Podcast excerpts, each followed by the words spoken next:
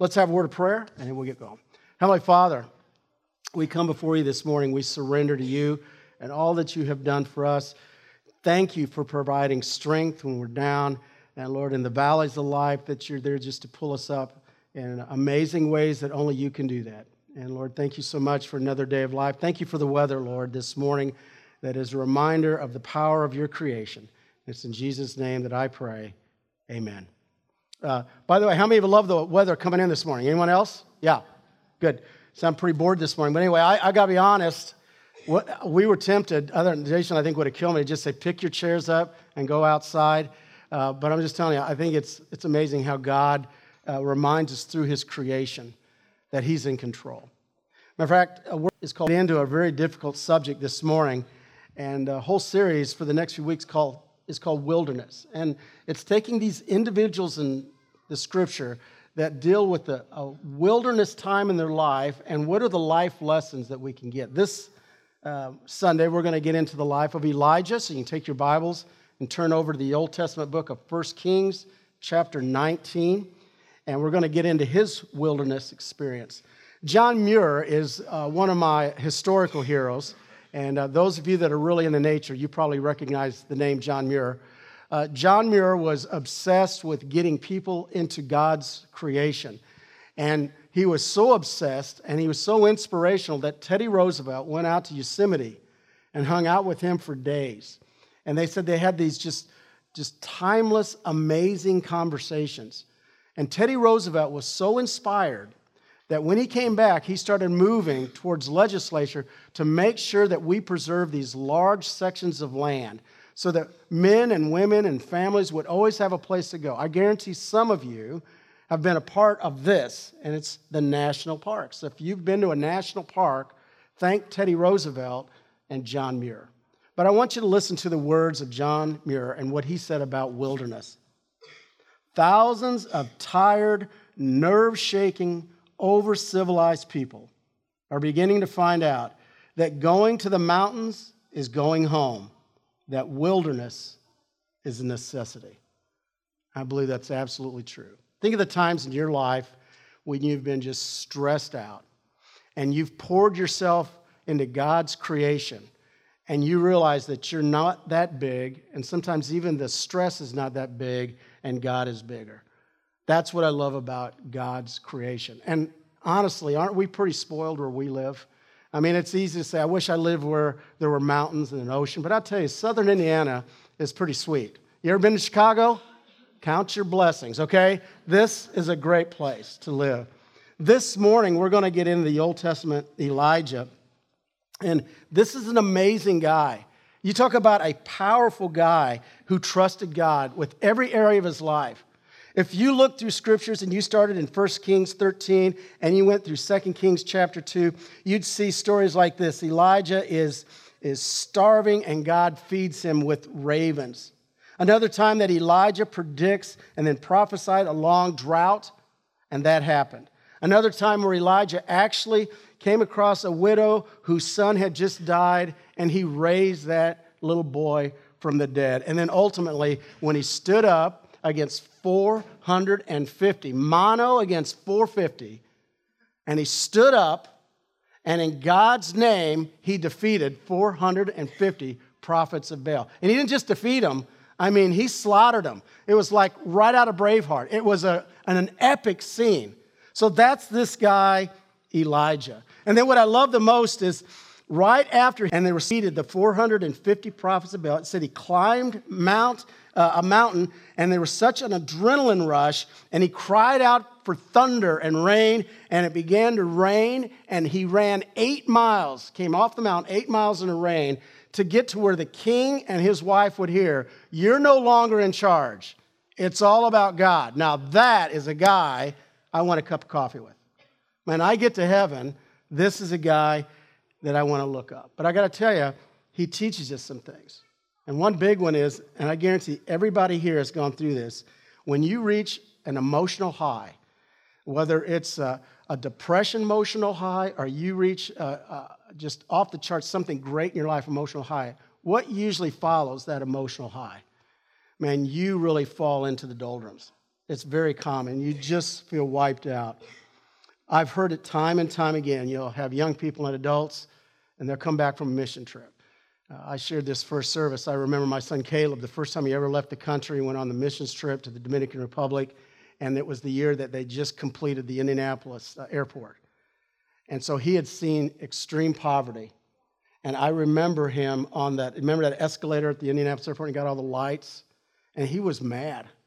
He's like, I can't believe we're dropping millions of dollars so people can get their jollies out of watching these stupid lights because of all, and it was hitting him. I just saw something that I, I never thought I would see before. Why don't we do something about it? Well, that's what happens when you come off of the adrenaline of emotion. Many of you have been on the walk to Emmaus, and you know how difficult it is to be so closely connected spiritually, and then you go right into the real world. For some of you, it's those nights and nights of sleeping in the waiting room of a hospital, and you're just exhausted. It's at those times that we go through some tough times. I'm going to share with you a month, and I want you to tell me what you think about this month January. Just give me one word. Now, remember, you're in church. Okay, so give me some one word descriptions of January. Anyone? Cold. Anything else? Snow. Anything else? Dreary? Not, we had a luau. Good job. How many of you here love January? Raise your hand. We had a few nut jobs first service too that loved that. And I said, those are the folks that go to Florida. We know that. Okay. For most people, what makes January dreary is because there's this darkness that comes over. And there's this, just this feeling of, oh, this letdown. And emotionally, we can go through our own Januaries. This morning, we're going to look at Elijah and two critical decisions that he had to make, two critical decisions that all of us have to make. Turn with me to in the 1 Kings chapter 19. Let me read verses 1 through 3. Now, Ahab told Jezebel, Jezebel, if you don't know who that is, you do not want to take her to the senior prom, okay? Everything that Elijah had done now that he had killed all the prophets with the sword. So Jezebel sent a messenger to Elijah to say, May the gods deal with me, be it ever so severely, if by this time tomorrow I do not make your life like that of one of them. In other words, she put a contract out on Elijah's life. And she's saying, within 24 hours, you are a dead man. Okay? He was afraid and he ran for his life. And when he came to Beersheba in Judah, he left his servant there. He's in depression. Dr. Edward Ziegler said this depression is the common cold of the psychological disorders. 26% of all Americans suffer from deep depression or from some type of mental illness. It's very real. Depression is real, anxiety is real. So I think it's important to step back and say, what is it that caused depression in his life? Well, first of all, fear. Fear. And you say, what could he possibly fear? Now remember, this is the guy that raised a child from the dead, who defeated 450 prophets of Baal, who climbed a mountain, raised his hands, drew thunder and rain, and ran eight miles in the rain, what would possibly cause fear in his life? And the answer is one angry woman. Can I have an amen? Yeah, don't, cannot we? I think we can, matter of fact, finish this sentence. If mama ain't happy, what? Nobody's happy. And on the way out, I had somebody come out and say, and when grandma's not happy, run. I like that. I like that we all can relate to sometimes we can overcome huge obstacles in life, but all it takes is one individual and one thought, and fear can creep in. I guarantee this morning some of you are battling fear in your life. Maybe it's fear of job security, fear of financial stability, fear of your kids' bad choices, fear of past failures or the future. It's interesting that over 360 times in Scripture you find these words fear not. It's God's constant reminder that don't let those thoughts of fear start creeping in because once you start those thoughts of fear, it just leads you to a place you don't want to go. The second thing is fatigue. He was physically exhausted. Matter of fact, you'll notice in that text, do you know the very first thing he did? God's like, you just need to sleep. I heard somebody say sometimes the most spiritual thing we can do is take a nap. Can I have an amen? How many of you love Sunday afternoon naps? Am I the only? Oh, good. I'm not the only sinner. I love, I mean, I love, Tracy Fox and I, we exchange that every week. We should say, aren't we blessed to have wives? We're like, how great was your nap? It was great. Mine too. You know, I mean, we just love naps. Now, here's why God knows He's built within us rest. Isn't it interesting with the Israelites? You have this nation that they finally had their freedom, and God laid down 10 guideposts, 10 foundational laws to live your life. And of all the laws, isn't it interesting that one of them was what? The Sabbath. In other words, He built us to rest. And when we keep going and keep going and we never rest and we have fatigue, Vince Lombardi said this fatigue makes cowards of us all. But ultimately, what did he do that caused depression? Look at verse 3. Elijah was afraid, he ran for his life, and when he came to Beersheba in Judah, now highlight this, he left his servant there. You see, when we're battling depression, the worst thing we can do is walk away from people. I want to share with you briefly the difference between solitude and isolation. There really is a huge difference. There's a great book that I highly recommend. I guarantee you can probably get it on Amazon for under a dollar now, and it's called um, Celebration of Discipline by Richard Foster. It deals with 10 disciplines. But I want you to read what Foster said about solitude. Solitude is more a state of mind and heart than it is a place. So many people are like, oh, if I, when I can get through this stretch at work, I'm going to go on vacation. How many of you have ever needed a vacation from vacation? Okay. What we need instead is every day seek God in solitude. In other words, every day tenaciously get away from the noise so that you in stillness. I love the text be still and know that I'm God. Would you repeat that? Be still and know that I'm God. How hard is that for you? Can I just be honest with you? You've probably figured this out. I actually take a little medication for this. My kids will even say, Dad, you should take your pill today, okay? I battle ADD, okay? If you don't like that, I don't care. But anyway, I battle ADD, and it's, and it's I'm, I, my thoughts are just uh, my daughter's embarrassed sometimes. She's like, Dad, seriously, where most human beings have five or six creative thoughts, you have pages of them. Like, seriously, you got to focus more. I'm like, I don't know what you're talking about. Who is talking? You know, I mean, I, I can get lost that quick. But I got to tell you, if you're wired that you're always on the go, you need to realize how critical it is to seek out solitude and to begin to lean in and listen to God. Solitude is critical in our lives. But there's a difference between solitude and isolation. See, isolation is loneliness. It's when you need people the most and you seek to be alone. Or maybe you're even forced to be alone. God built us for community. He built us for community.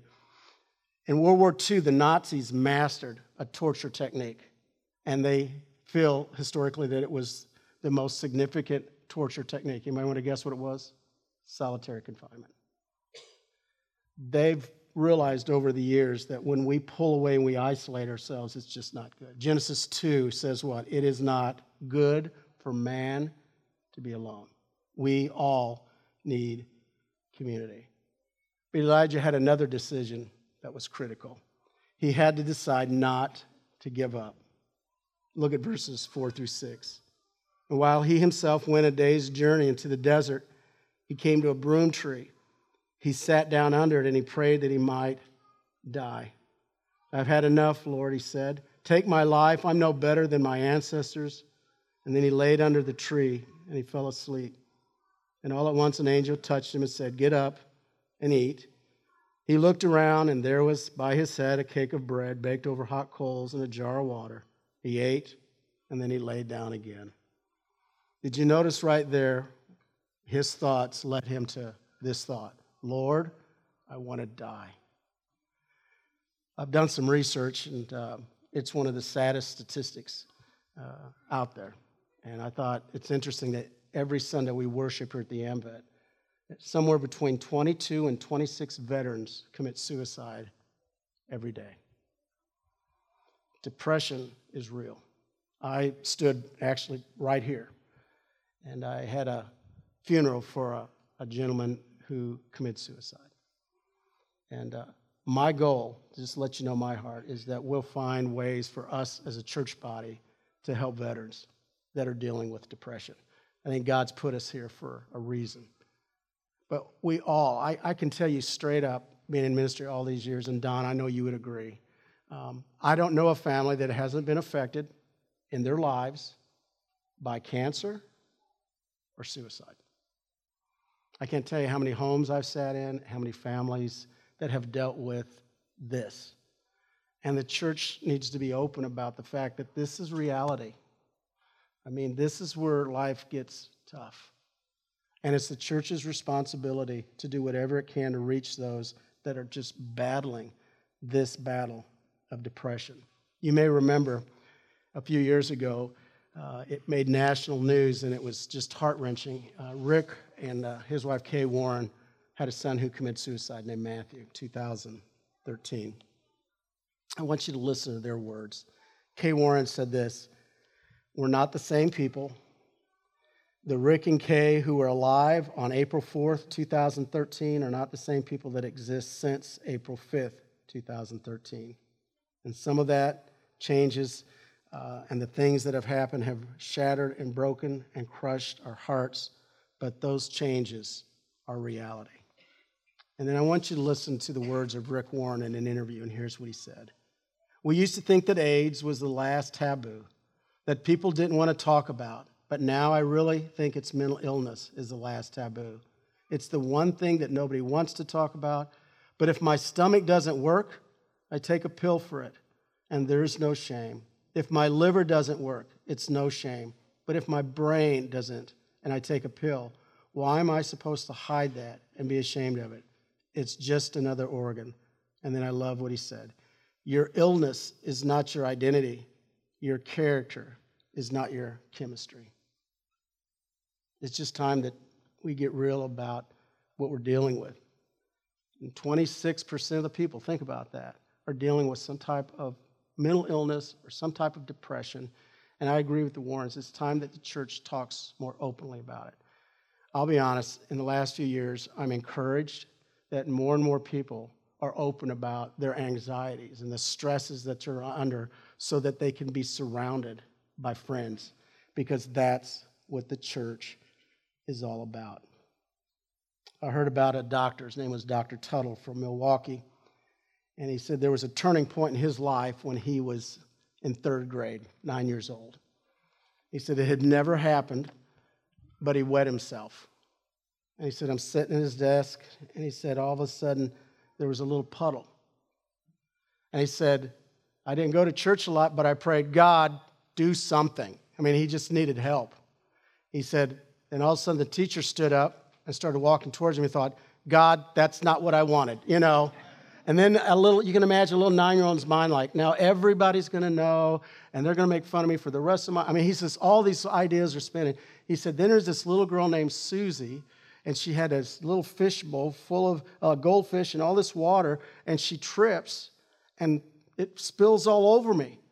And now my prayer is, thank you, Jesus. You know, all the kids are like, I can't believe that girl spilt that all over you. And they're laughing at her. And then the teacher pulls him out and he acts like, Oh, I can't believe you, Susie. You know, and he walks out smiling. The teacher can't believe he's happy. And anyway, she cleans him up and goes back. And now guess what's happened? Well, they're making fun of this little girl.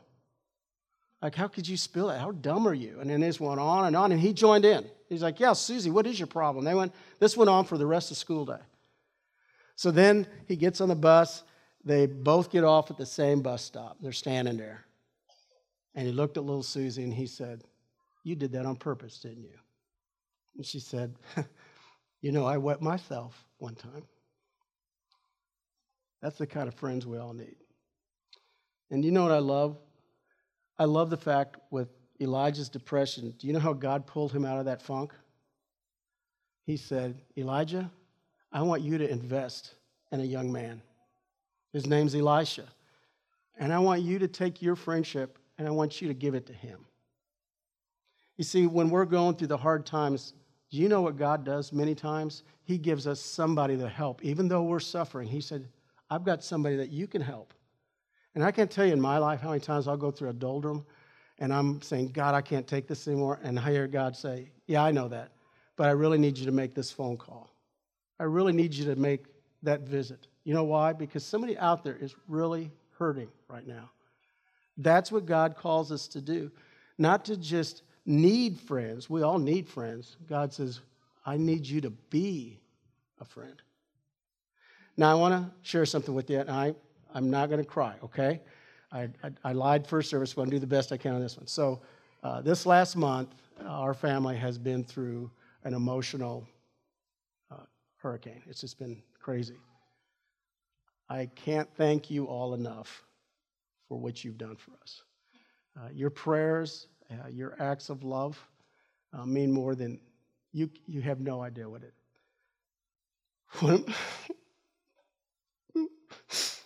I hate that. Okay, what, what it means for our family. And I wish, I wish I could do more than just say thank you, but um, thank you for being a friend when we needed you most. And if you want to give me money, go ahead. I don't care. Okay. now, in just a moment, we're going to take communion. But I, I want to tell you what I love, uh, if you're visiting, what I love about uh, taking communion on Sundays. And it, it's in this same text. Uh, in 1 Kings 19, it says that Elijah's crying out to God. And as he's crying out to God, it said there was this earthquake and the mountains crumble and God wasn't there. And then, you know what I love? It says, and then he leaned in and he heard the whisper of God. Isn't that awesome? He could hear the whisper of God. I thought, you know, that's communion. Our worlds are hectic and our worlds are crazy, but for a few fleeting moments, we come to a table and we listen for the whisper. We just hear God say, I love you. And you're not perfect, but that's why I sent my son. we break the bread and we drink the juice, and we can listen to the whisper. And that, that's awesome.